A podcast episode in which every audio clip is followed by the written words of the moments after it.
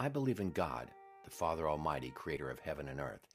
I believe in Jesus Christ, his only Son, our Lord, who was conceived by the Holy Spirit, born of the Virgin Mary, suffered under Pontius Pilate, was crucified, died, and was buried. On the third day he rose again. He ascended into heaven. He is seated at the right hand of the Father, and he will come to judge the living and the dead. I believe in the Holy Spirit, the Holy Catholic Church, the communion of saints, the forgiveness of sins, the resurrection of the body, and the life everlasting. Amen.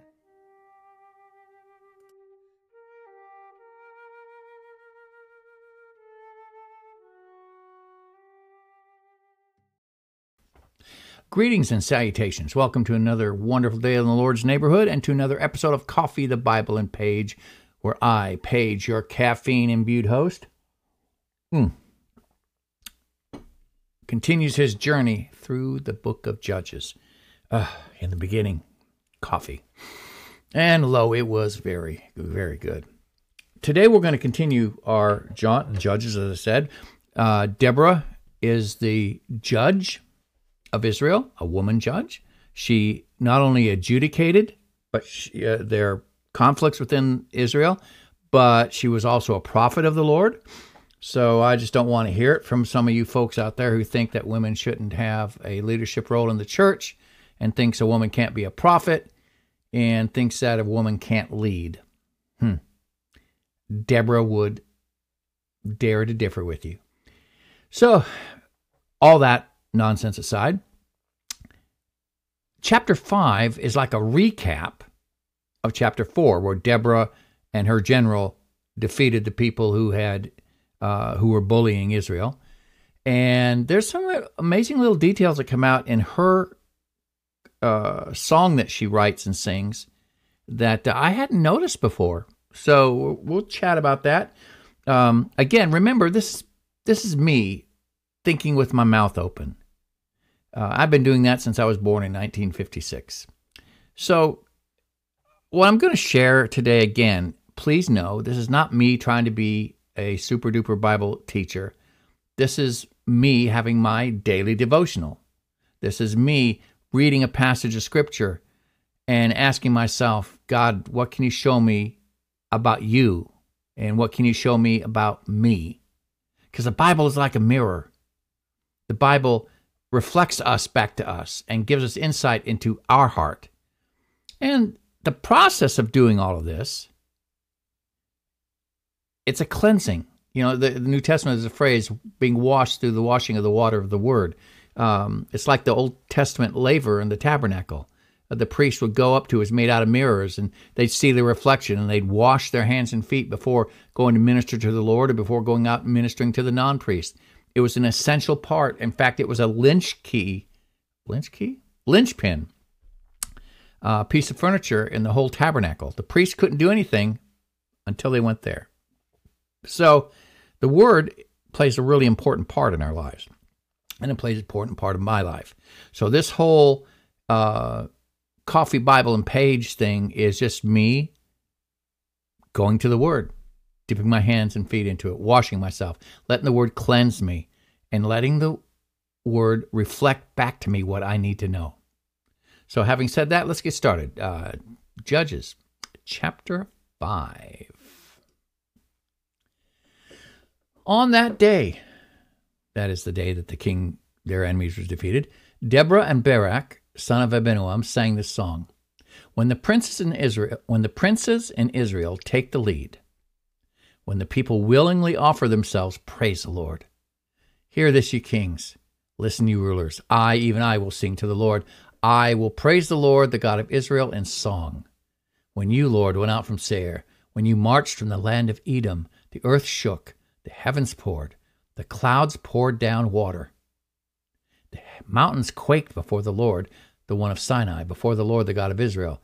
In the days of Shamgar, son of Anath, in the days of Jael, the highways were abandoned. Travelers took to winding paths. Villagers in Israel would not fight. They held back until I, Deborah, arose, until I arose a mother in Israel.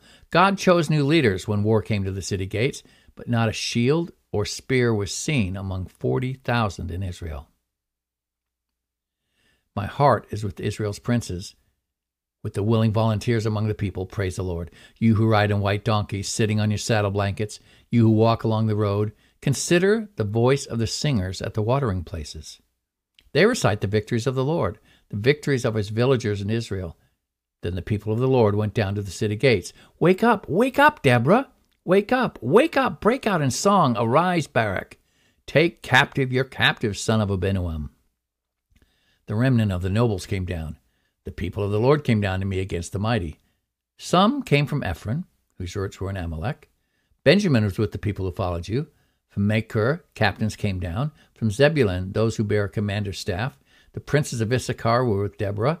Yes, Issachar was with Barak. Sent under his command into the valley in the districts of Reuben, there was much searching of heart. Why did you stay among the sheep pens? To hear the whistling for the flocks. In the districts of Reuben, there was much searching of heart. Gilead stayed beyond the Jordan.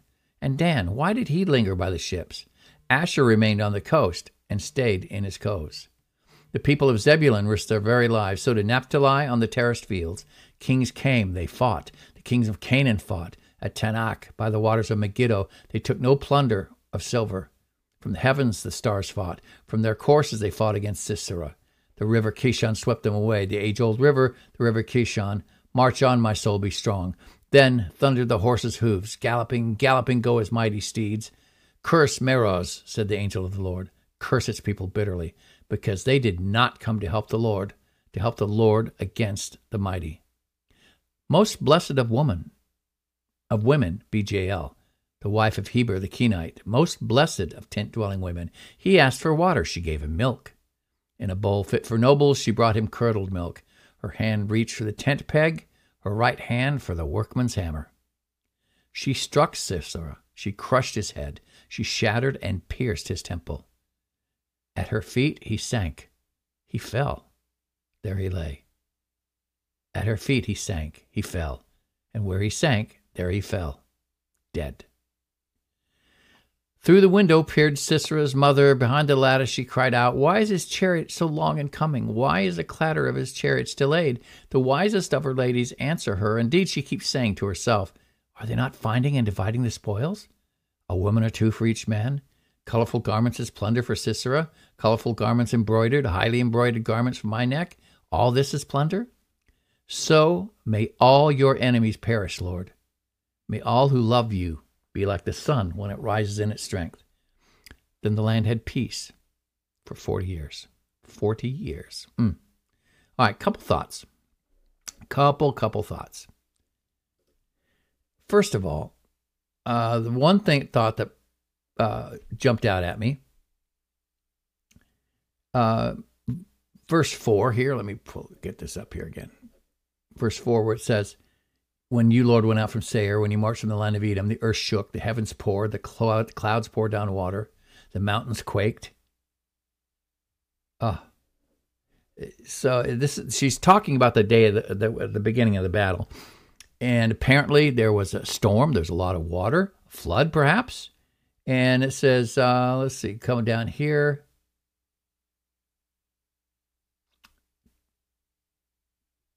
Where are we at here? Verse 20 From the heavens the stars fought. The river Kishon swept them away. Verse 21.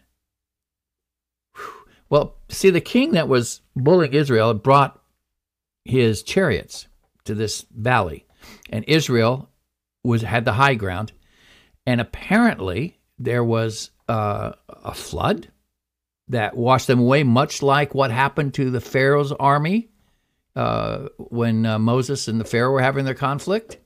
So the Lord was fighting for Israel. I thought that was interesting. And uh, an old preacher I used to work with once said that God will use the ordinary unless the extraordinary is called for. Well, the chariots that this enemy king had were a powerful force, and Israel didn't really have an answer for that. So God had an answer for that.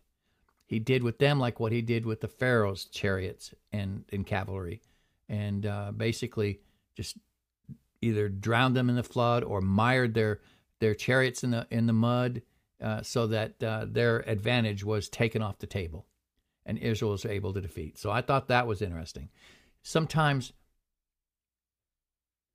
uh, sometimes only God can do something, and I know that sounds silly, but sometimes we're faced with things in our in our life where it's out of our control. We really we we don't have anything that we can bring to the table.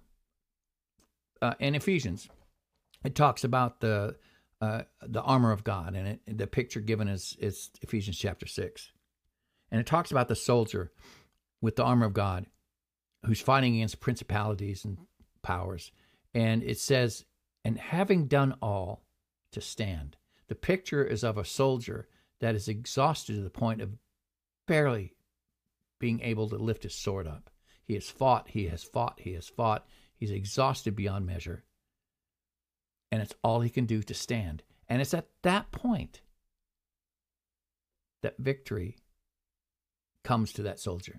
The picture in my mind is uh, that of a Roman soldier who would not bow his neck to his enemy. If you were going to kill a Roman soldier, you were going to you were going to be eyeball to eyeball with him. He would not bow his neck to you. You you might kill him, but he wasn't going to bow his neck and give it to you. You have to take it. They were a very uh, they were a very powerful fighting force, the Roman legionaries, and the picture in six, in chapter six of Ephesians is of a soldier who has done all he can do, and yet he still stands in the face of the enemy. There, there's times in my life when things were totally, completely out of my control. There was nothing I could do. Uh, the thought comes to mind uh, when a Hurricane Hugo was battering Charleston, and a tornado came out of the backside of it, and was we heard it coming to onto our house. It, it sounds like a freight train, and we could feel the air being sucked out of our house. We could hear the roof being torn, like sounded like paper being ripped away. And my son, elementary school age son, says, Daddy, please make it stop. Please make it stop. I have never felt more helpless in all my life. There was absolutely nothing I could do. Um, I didn't have the power to stop a tornado, but God did. And I prayed. I did all I could do. I prayed a short little prayer Dear God, your word says, By grace am I saved through faith. Now would be good. And the tornado lifted, went over the top of my house, came down on the other side, and continued its path. That's a picture of the power of God. And that's part of what probably Israel experienced here in this battle. They had no answer to the chariots, the armed chariots. They had no answer for that. And if God didn't do something about those chariots, they probably would have lost. But God did do something. He brought a flood, took care of them. Israel was able to defeat that king. Now, that's one thought. The other thing that surprised me is that not all of Israel showed up to fight when Deborah sent out the call for battle. All right, let's look at starting with verse 14. Some came from Ephraim, whose roots were in Amalek. Benjamin was with the people who followed you. From Machir, captains came down. From Zebulun, those who bear a commander's staff.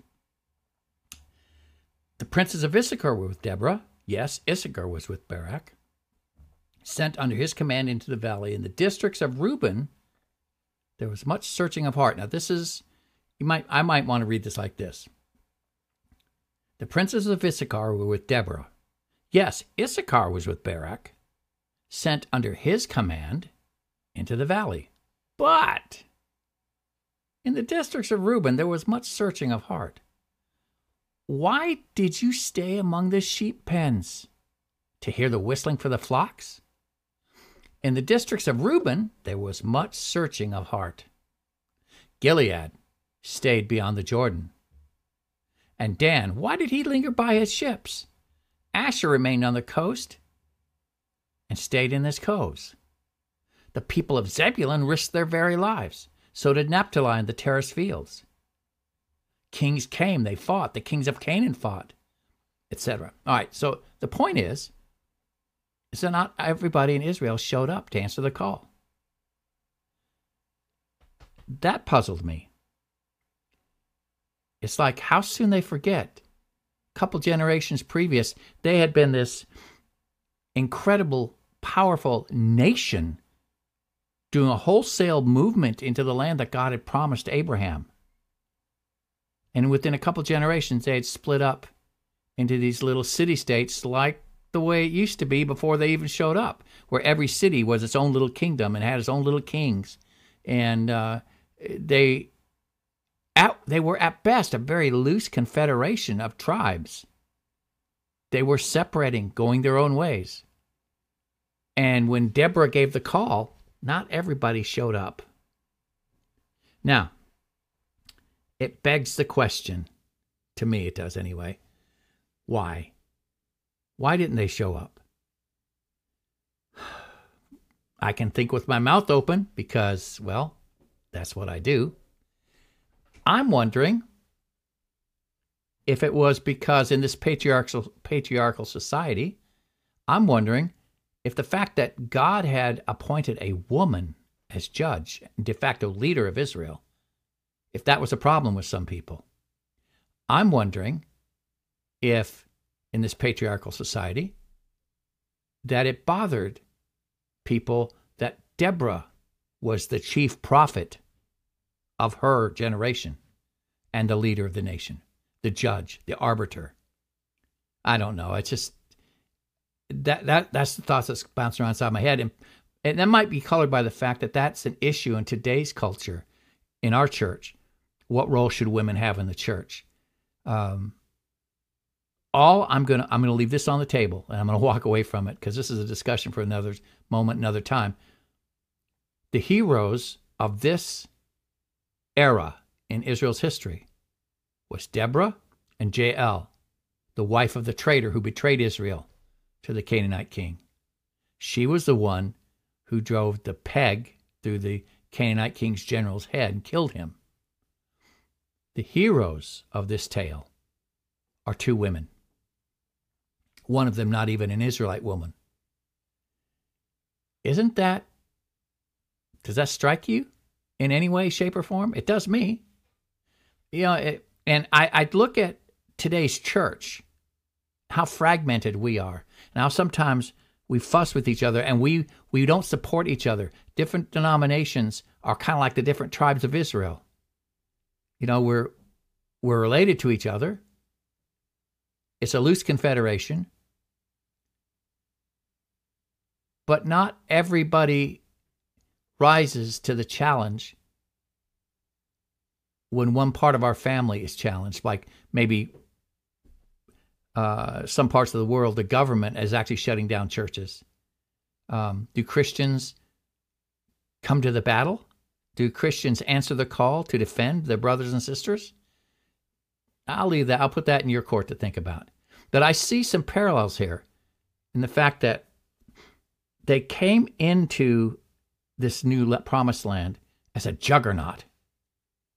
And within a couple generations, they're fragmented to the point that when God's appointed prophet and leader for the nation puts out a call for battle, some don't show. Again, that's that's a, just another. I just I see this as a representation of what man's man's heart, man's spirit. We're we're we're sinful creatures. That's our nature. And our nature is not to jump to answer God's call. Man's nature is to be in opposition with God. Even as believers, we fight that, don't we? You know, I, I have some Christian brothers and sisters who are in the Catholic Church. I have some other brothers and sisters who would even deny that my Catholic brethren are my brothers and sisters. There, I have friends of mine who uh, are Pentecostal, holiness people. Then I have other friends of mine on the other side of the spectrum who won't even consider them brothers and sisters. It's like you see the fractured way that our church operates today sometimes. I'm using the church in universal sense. Um, so I see that in this. And I see in this story the fact that the two heroes are two women in a patriarchal society. It's pretty amazing. Um, I I know that in the New Testament there were prophetesses, prophets, women prophets, that there were women leaders in churches in the first century. And I know that there's a debate going on about what form this leadership a woman should take. Well, I can tell you that Deborah was the leader of Israel. She was the chief prophet in Israel. She was the chief judge in Israel. She led Israel. She was the de facto top person at the leadership pyramid. I, and I'm of the firm opinion that God is the same yesterday, today, and forever. I am of the opinion that God has not changed the way he does things from Adam till now, that God has always been and responded the same way. It's always been grace, it's always been mercy, it's always been his choices, the the supernatural, the the transcendent, the sovereign God makes choices. It's always been that way. And if that is indeed the case, and I'm holding to it as if it were because that's what I feel and think, if that's the case, then if God could take Deborah and make her, put her at the top of the leadership pyramid in Israel, I see no problem with women having top leadership positions in a church. That's going to get me in trouble with some folks, but so be it. Uh, it's what I think. It's my podcast. That's where I go with it. And but these are the thoughts that are going around in my head. Um, certain tribes in Israel did not answer the call to battle. Ah, that hurts. That hurts. Certain Christians today don't come to the aid of other Christians because they're of different tribes, if you will. That hurts. Um, so what what all do I get out of all of this? What do I apply to Paige? I don't want to be like Gilead or Dan or Reuben, who did not answer the call when God called his people to action. I don't want to be like that.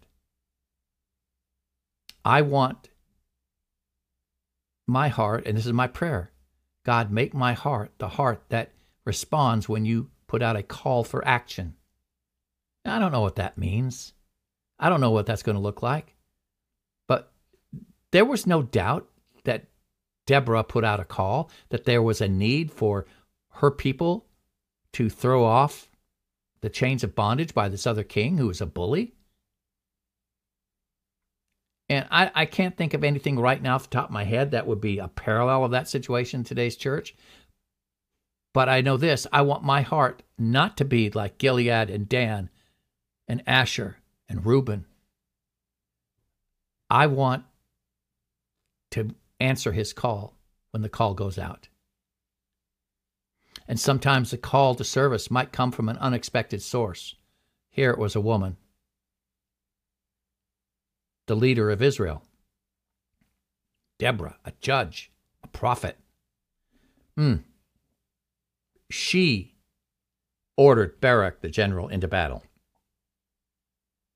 She was in charge. So, dear God, please make my heart to see when you are giving a call. Let me not be like those who turned away let me be like those who answered the call and defeated Israel's enemies. Like I said, I don't know what that looks like in today's world. But there's stuff there to think about, don't you think? I do. Well, that's enough for today, I'm thinking. The heroes of the story today two women. The downside of the story not everybody in Israel answered the call. Lord, don't let me be like that. This is Paige. Here's my coffee. Folks, I'm out of here. Have a great day. Bye bye.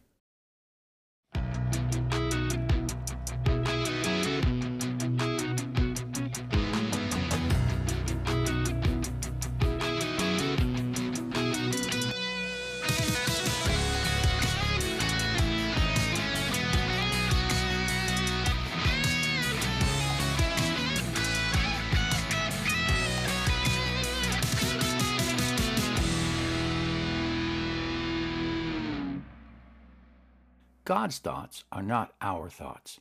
Neither should my thoughts be your thoughts. You need to think for yourself.